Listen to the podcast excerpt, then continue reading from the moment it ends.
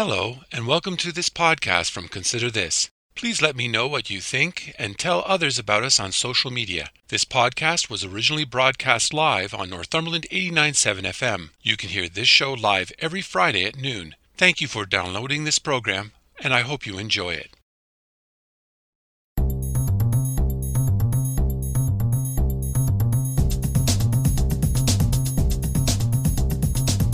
Hello, I'm Robert Washburn, welcome to Consider This Northumberland, a current affairs program dedicated to the issues facing our community.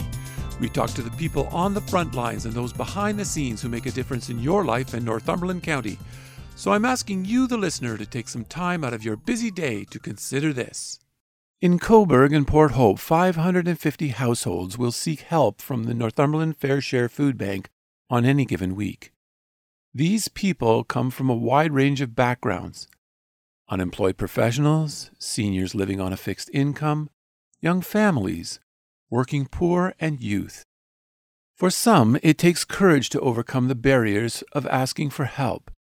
For others, there is little choice, as they are unable to find enough work to cover the rising costs of food, rent, gas, and other necessities.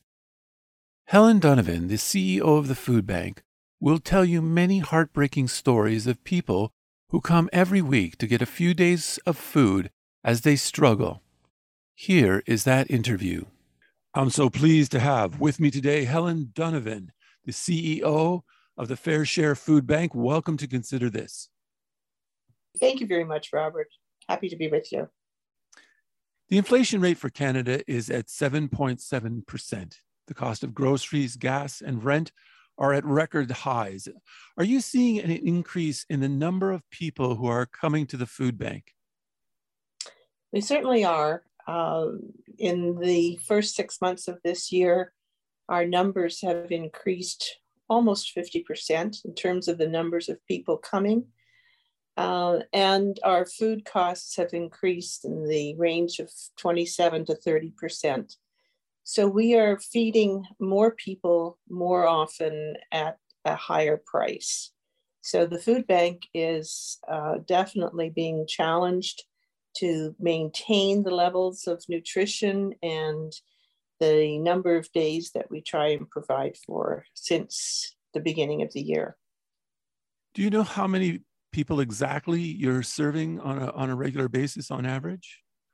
Um, on average, in the two communities, we serve uh, about 550 households, and that translates to about 1,370 people.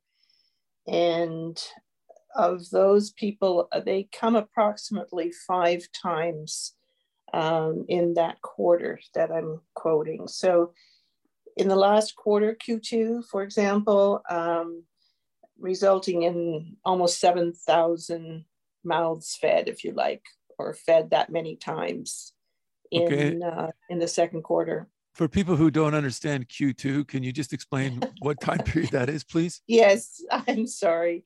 That would be uh, uh, April, May, and June.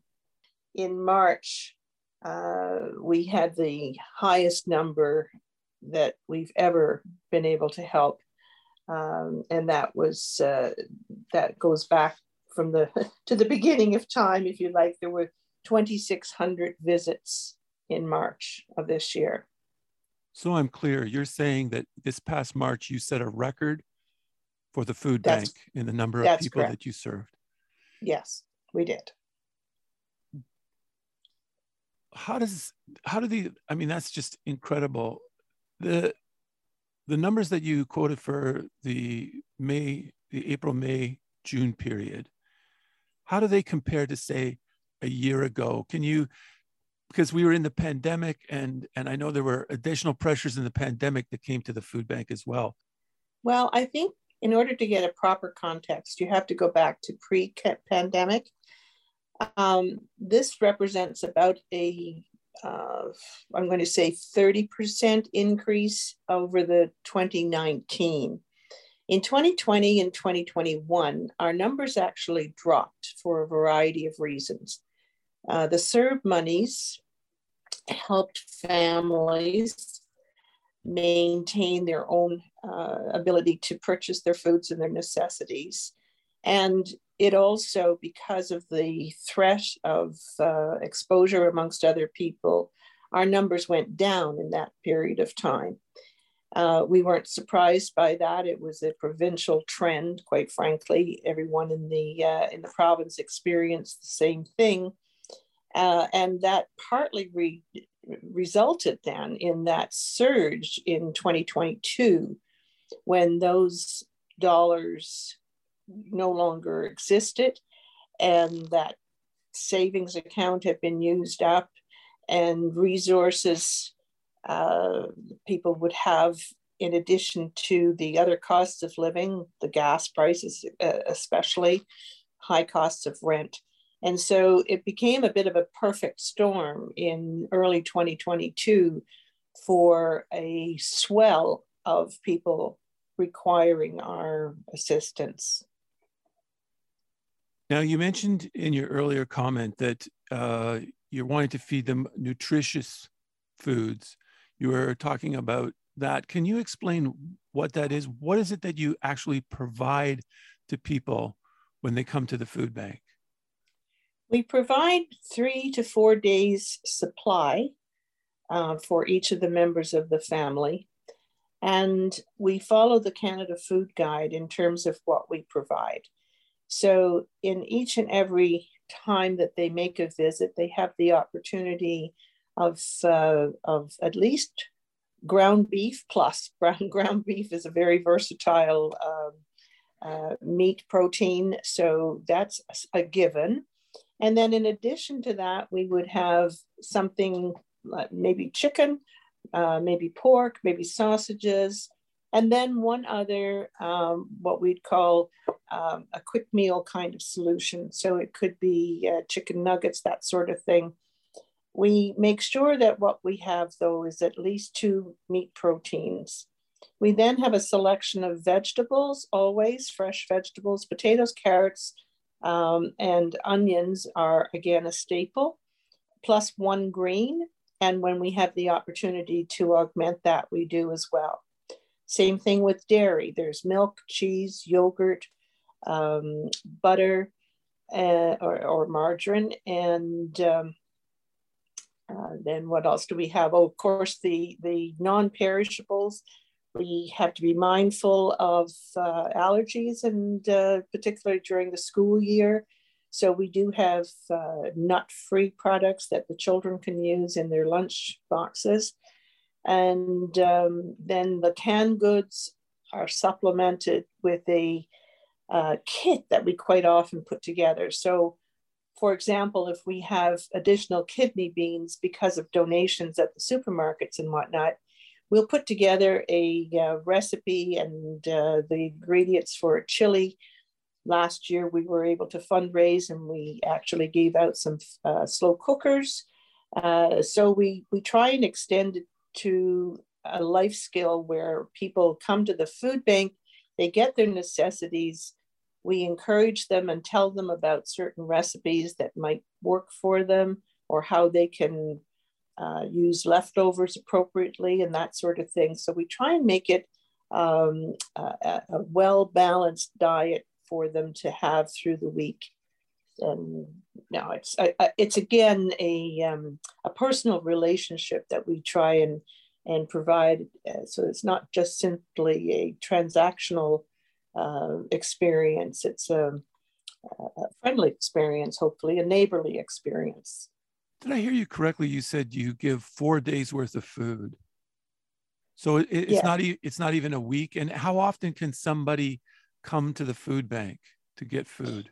We uh, we certainly uh, welcome people on a once a week basis. It was twice, uh, once every two weeks.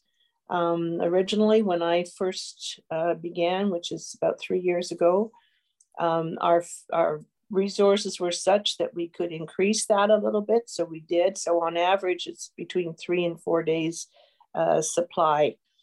And um, we portion our foods uh, quite often what we get either because of donations or because of purchase. Uh, it's a larger sized product So we have volunteers who portion that down and we distribute it based on the number of people who are in the family. But I think it's oh, significant. The I guess what I'm trying to get at is it's significant that it's not you're not giving people seven days worth of food every week to, to live on. There's still they still have to provide for themselves to some extent. Am I understanding that correctly?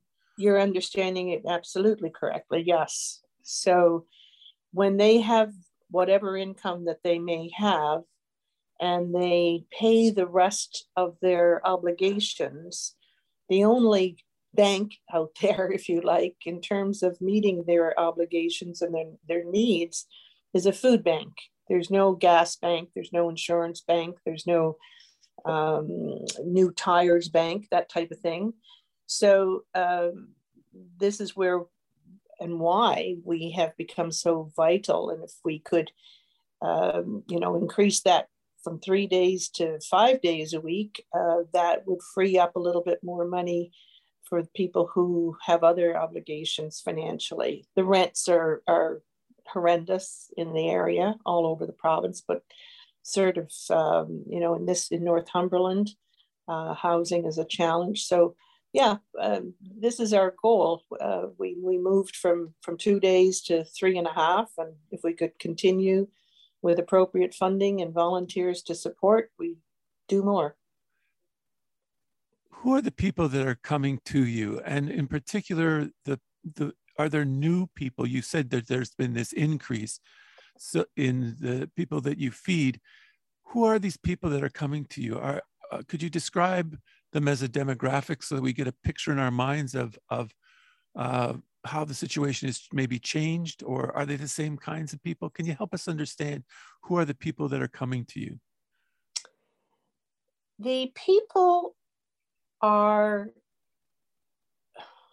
I would say, a cross section of society.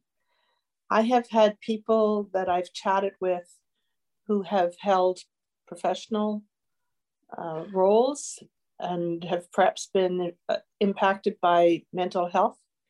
Um, people who have held jobs with GM and, and, and organizations like that who whose family broke up um, divorce, additional costs.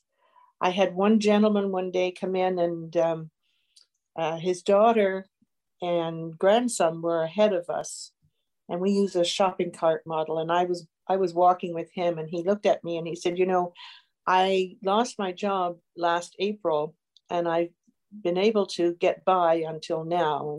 And, and the now was in October but he said um, i wouldn't ordinarily come here but i come to help out my daughter. And his eyes were teary and whatnot. And then the little fellow who was ahead of him in his mom's arms turned around and he waved with a great big smile and he said hi poppy and then my man had this great big smile as well. And it was like you know what? I wouldn't ordinarily come here for me. My pride suggests it's you know, not the right thing to do, but I'll do anything for my grandson. So there's a wide variety. There's the working poor uh, who have minimum wage jobs at part time levels. And uh, stretching that dollar is impossible to, uh, to do without the support of, um, of a food bank. In terms of the increase, though, are you seeing a particular demographic in terms of age or background that is being hardest hit by the, these inflationary trends and therefore they're having to turn to a food bank to get support? I would say the increase right now is largely the working poor. Um, the those are the people who, to get to work, uh, it costs them more to fill their tank of gas um, that have uh, had to perhaps endure some cutbacks at, at work, uh, haven't seen increases in their in their salaries in a while. Um, young people who um, are perhaps tempered in some way uh, in their ability to hold down a job. Um, they have begun to come. It's it's sad to see so many young people um, depend on us. We're happy to be there, of course, but Um, you just wish that you could inject an element of uh, optimism and, and hope. And it's it's interesting that you think people, um, you know, sort of take advantage sometimes. That can sometimes be the perception, um, but such is not the case. It's um, it's really heartwarming to see those that come be very aware of not taking more than they should take. Someone else might need it. But the demographics, I guess, more to your point, it's right across the board. It's um, we we've had some um, Syrian families come. That changes our need, for example, to some specialty foods, which we try to provide for them um, to support their culture. Um, what about seniors? Seniors, absolutely. Uh, we don't see the senior increase. We know that it's there. And this, we were about to launch a program called SOS, which was support our seniors um, to, to basically connect with them. The seniors have a mindset of a stigma attached and are not coming and should be coming. And we need to get that message out to the senior community that we welcome them and we're happy to help and that they should look after their health and look after themselves and even from the social perspective of having interaction with others. So we had to put the SOS program on the back shelf for a little bit of time. We need more funding to support that um, because our numbers went up so much, we couldn't take on a new program, if you like. So uh, if we get funding and, and more importantly, people to volunteer to help us, uh, we can certainly relaunch. We have the program all ready to go, but we do need support from the community to do that. I'll come back to that a little bit later, but right now I'd like to ask you, how's the situation with your inventory? Where are you sourcing food to distribute? Well, food comes to us from three sources primarily. Um, food for All is the county warehouse, if you like, which gets um, product from Feed Ontario. And we get about 30% of our food from them. And that can be a variety of um, basic necessities, tin goods, uh, sometimes there's frozen product. About 30% also then comes from donations we get through food drives. The uh, Cobourg police have been especially supportive of having crammed the cruisers. And um, then the other amount comes from monetary donations, which we in turn then purchase what we need. So uh, those are the the sort of that's the breakdown in in what provides us with our supplies. We source wherever we can to get the best bang for our buck. And um, my husband actually does a lot of the purchasing, and uh, he has arrangements now with people who maybe uh, have a product that's getting near expiry but can be frozen and kept and distributed um, just a couple of weeks ago, we, we purchased 1,100 pounds of chicken, uh, which sounds wonderful until you get your hands into 1,100 pounds of chicken and you start to, to portion it out so that it feeds families of two, four, and six. And then by the time you're finished, you don't want to see any more chicken for a while. Um, but that's that's where our food supplies come from, and we try and maintain a, a, a at least a three week inventory on on site in both locations. Now that three week inventory, have you been successful recently in being able to meet that or has there been pressure for you to meet that three week inventory? Um, there has, we've not been unable to do it. Let's put it that way. So we, we're, we're okay for uh, what we have on the shelf for the three weeks and we keep that as a rolling three weeks. So we haven't experienced running out of food. We have uh, sufficient funds that if it's not coming in through the other two sources, that we would purchase the food. But of course, we try and keep as much as we can uh, incoming by way of, of donations and uh, what we get from Food for All.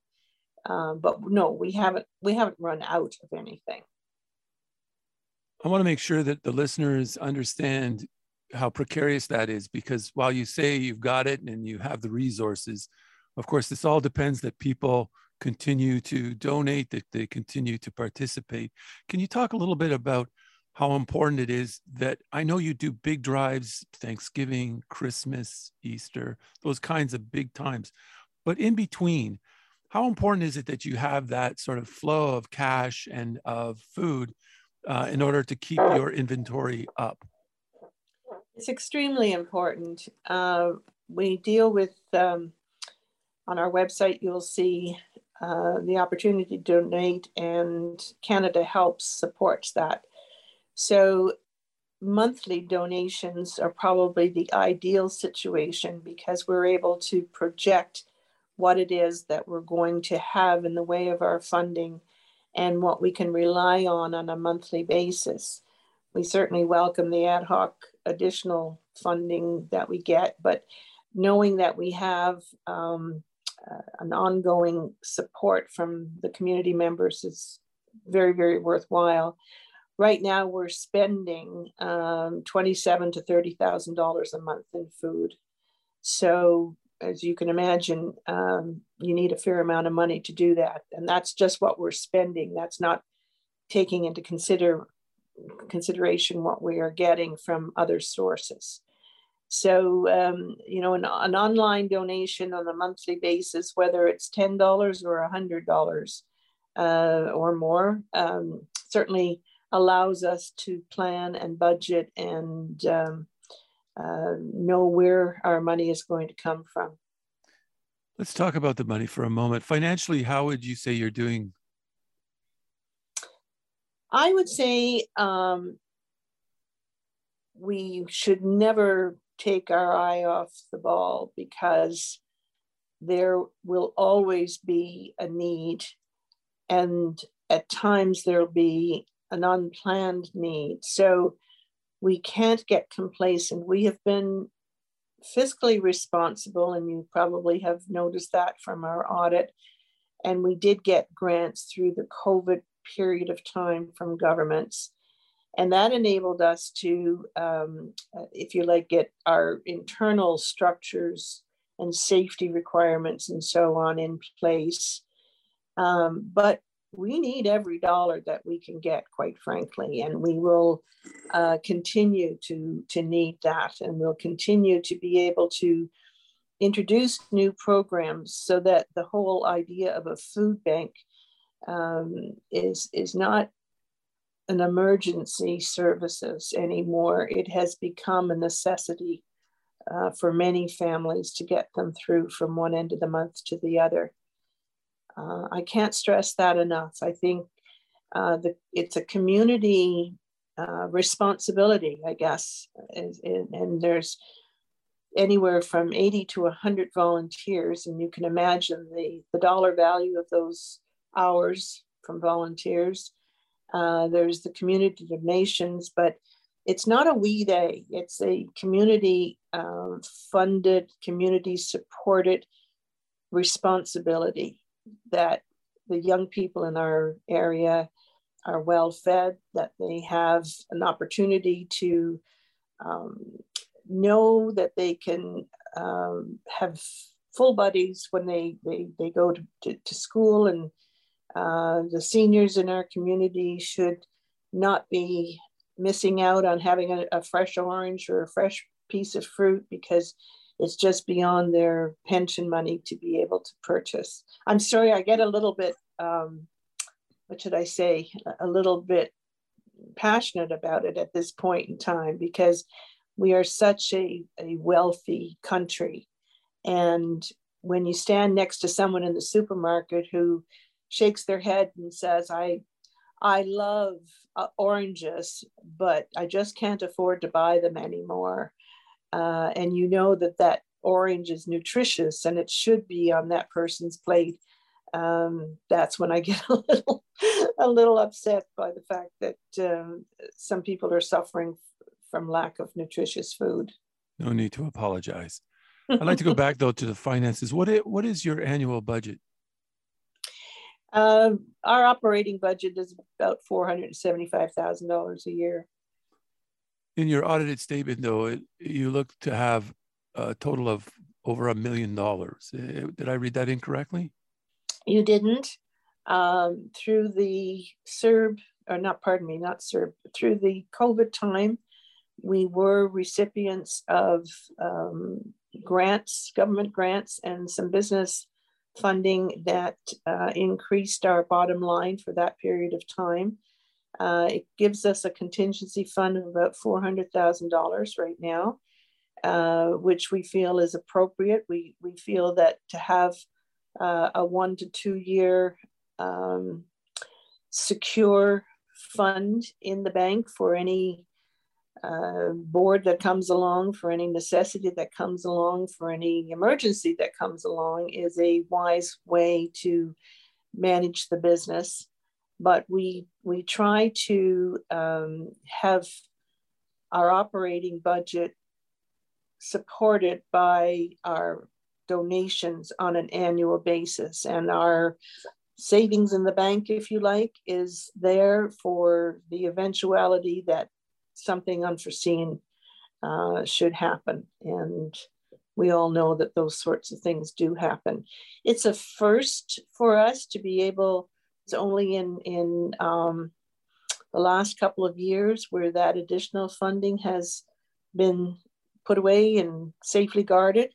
Um, the first year that I was involved, which three years ago, we had an operating budget projection of a minus $35,000. So uh, this little bit of extra which came through COVID uh, has been a bit of a godsend in order for us to, to feel secure in maintaining our services uh, over the long term and not just a uh, hand to mouth kind of situation. I saw going over the numbers a, a loss in fundraising during the pandemic, uh, almost a half uh, over a year period. Can you talk a bit about what happened there and, and what you're doing now to remedy that? Well, the fundraising typically involved events, uh, which brought people together, which wasn't possible during COVID for a variety of reasons. So we would have a golf tournament, for example, um, or events where people came together and uh, shared their donations and had a, a, party of some sort, celebration of some sort. So that was a large part of how we raised our funds initially. And none of that was possible during COVID. Uh, we will be fundraising this fall. Um, we had a change of board just two weeks ago, and um, we deliberately, if you like, waited until we could plan. This is our 35th anniversary. So we will be doing a fundraising program uh, this fall to be launched hopefully by the end of September. Uh, and that hopefully will, will augment what we normally would have raised in fundraising dollars. And um, we just need to put our team together and anyone who's in the listening audience who likes to fundraise, we're more than happy to take uh, take your expertise and your enthusiasm and add it to the team. We it's a, a, skill set that uh, is pretty unique but very valued in the charity business. Uh, I understand earlier you mentioned that you have quite a large staff. Um, how are you finding it for uh, getting volunteers to staff the operation? How many do you need and how many do you have? Uh, on a regular basis, we have between 80 and 100 volunteers. There's an incredible amount of work which the ordinary person is not going to be aware of um, that takes oodles of volunteer hours. And we are a total volunteer organization at this point in time, although we, we may be hiring um, someone to, to offset some of the responsibilities. But um, uh, I would like to have a what I would call a bullpen of volunteers so that uh, our regulars have a bit of an opportunity to have a reprieve um, when they go on vacation, that there's someone able to step in. Additional volunteers would also mean that we could do more. There's a lot of opportunity, for example, for people to not even come into the operation. They can they can do volunteer work from home. They can call our donors and thank them, or they can uh, write notes, or they can contact businesses and they can establish relationships and network throughout the community and get the good news out there as to what we're doing and what we can do uh, to increase our reach. So, COVID really put a damper on the networking opportunities. We had volunteers come in and manage the program for two years without a break. And um, most of us are seniors. Uh, and so realistically, we, if, if we had a wish list, we'd love some younger, uh, able-bodied people who can uh, help move a box more easily than some of us with back issues. that's probably the, the, the biggest search if if this podcast reaches anyone is is um, uh, people who who have the strength and the ability to help out with some of the physical lifting and uh, physical activities that go along with being active in a food bank. In the past, I have heard your predecessors uh, say it is very hard for people to come to the food bank. And you've even referenced it today in our conversation. Is it getting any easier these days? Is there still a stigma around using the, the food bank? And just how desperate do people have to get before they arrive on your doorstep? I think the stigma still exists. I think within the community, the society at large, that uh, it's felt that if you have to go to the food bank, uh, it's because you haven't managed properly or you can't hold a job, um, and that you should be able to look after yourself. Um, however, I think that's a misrepresentation of the truth.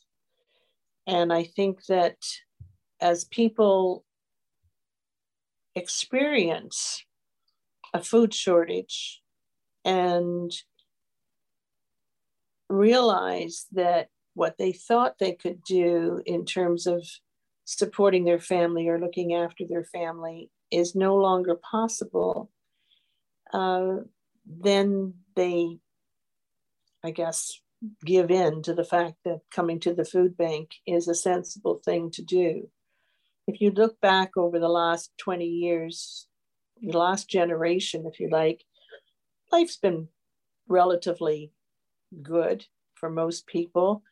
Um, and realizing today that what the parents took for granted is not necessarily available getting your own place to live and having a car and all the things that um, seem to be the natural progression as you came into adulthood suddenly it's not quite the same. And and um, if you do want to have uh, a life of your own, if you like, then um, it's it's pretty difficult. So the stigma is probably reducing a little bit, but not sufficiently to um, remove it entirely. If you could sit down in front of a listener and speak to them directly, what would you want to be the one takeaway that they take that they go away with from this conversation? I believe the reality of requiring assistance from a food bank is a reality that any one of us could experience.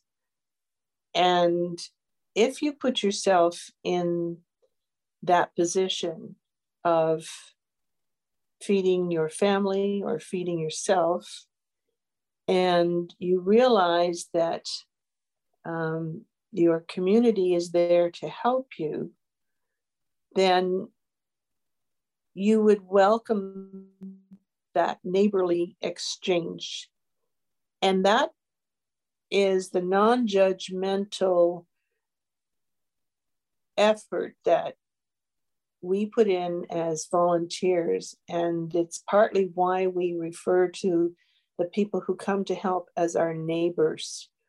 And if you go back, I come from Newfoundland, and you know, it was a neighborly thing to do to assist someone with a cup of sugar or a cup of flour or help build a house or whatever whatever it was the community and the neighbors came together and that's what we're doing that's what we should be doing. It's our little world here in northumberland. It's um, the right thing to do.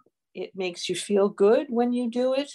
Uh, it makes you feel aware of your blessings if you are not currently in need, but don't any of us think for a moment that tomorrow could be different. There could be a disaster that puts any one of us in need of support.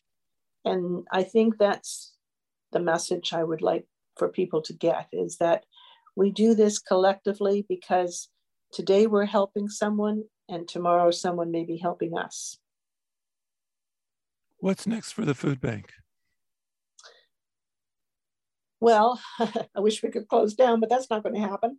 Um, we will continue to get better at what we do in reaching out to the people in the community that need us.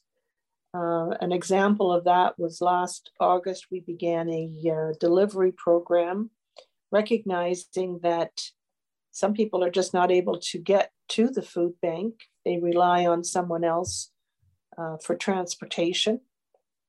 Uh, or there's their moms or dads at home with young children. They can't uh, they can't get there. So we began a program primarily in Cobourg, um, which delivers food. They people can call in and and if you like, we tell them what we have and they tell us what they want and and then a group of volunteers deliver it on a, a once a week basis.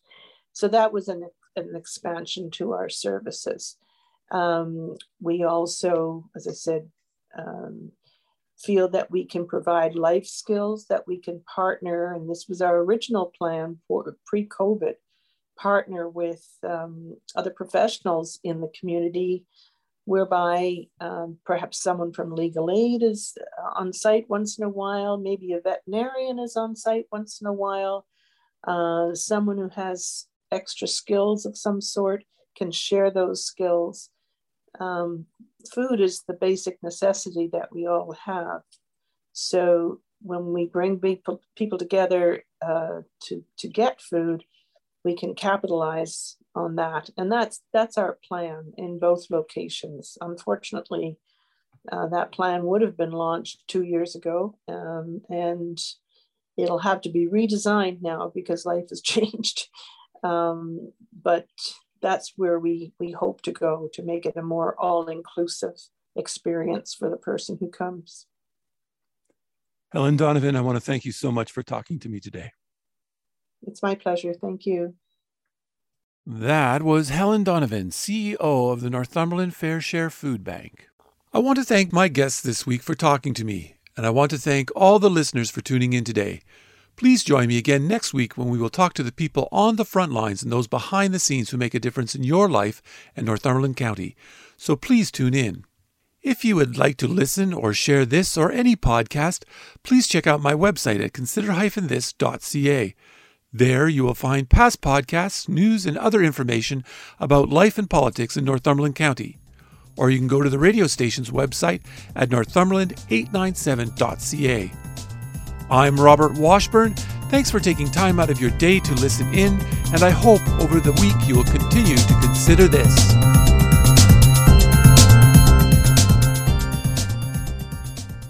Thank you for listening to this podcast from Consider This. If you have any comments, or would like to suggest a story, please contact me at considerthisnorthumberland at gmail.com or you can message me on Facebook at Consider This. If you enjoyed this podcast or are looking for more news and information about Northumberland County, please check out my website at consider-this.ca. That's consider-this.ca. And don't forget to share. And again, thank you for listening and stay tuned for more from Consider This.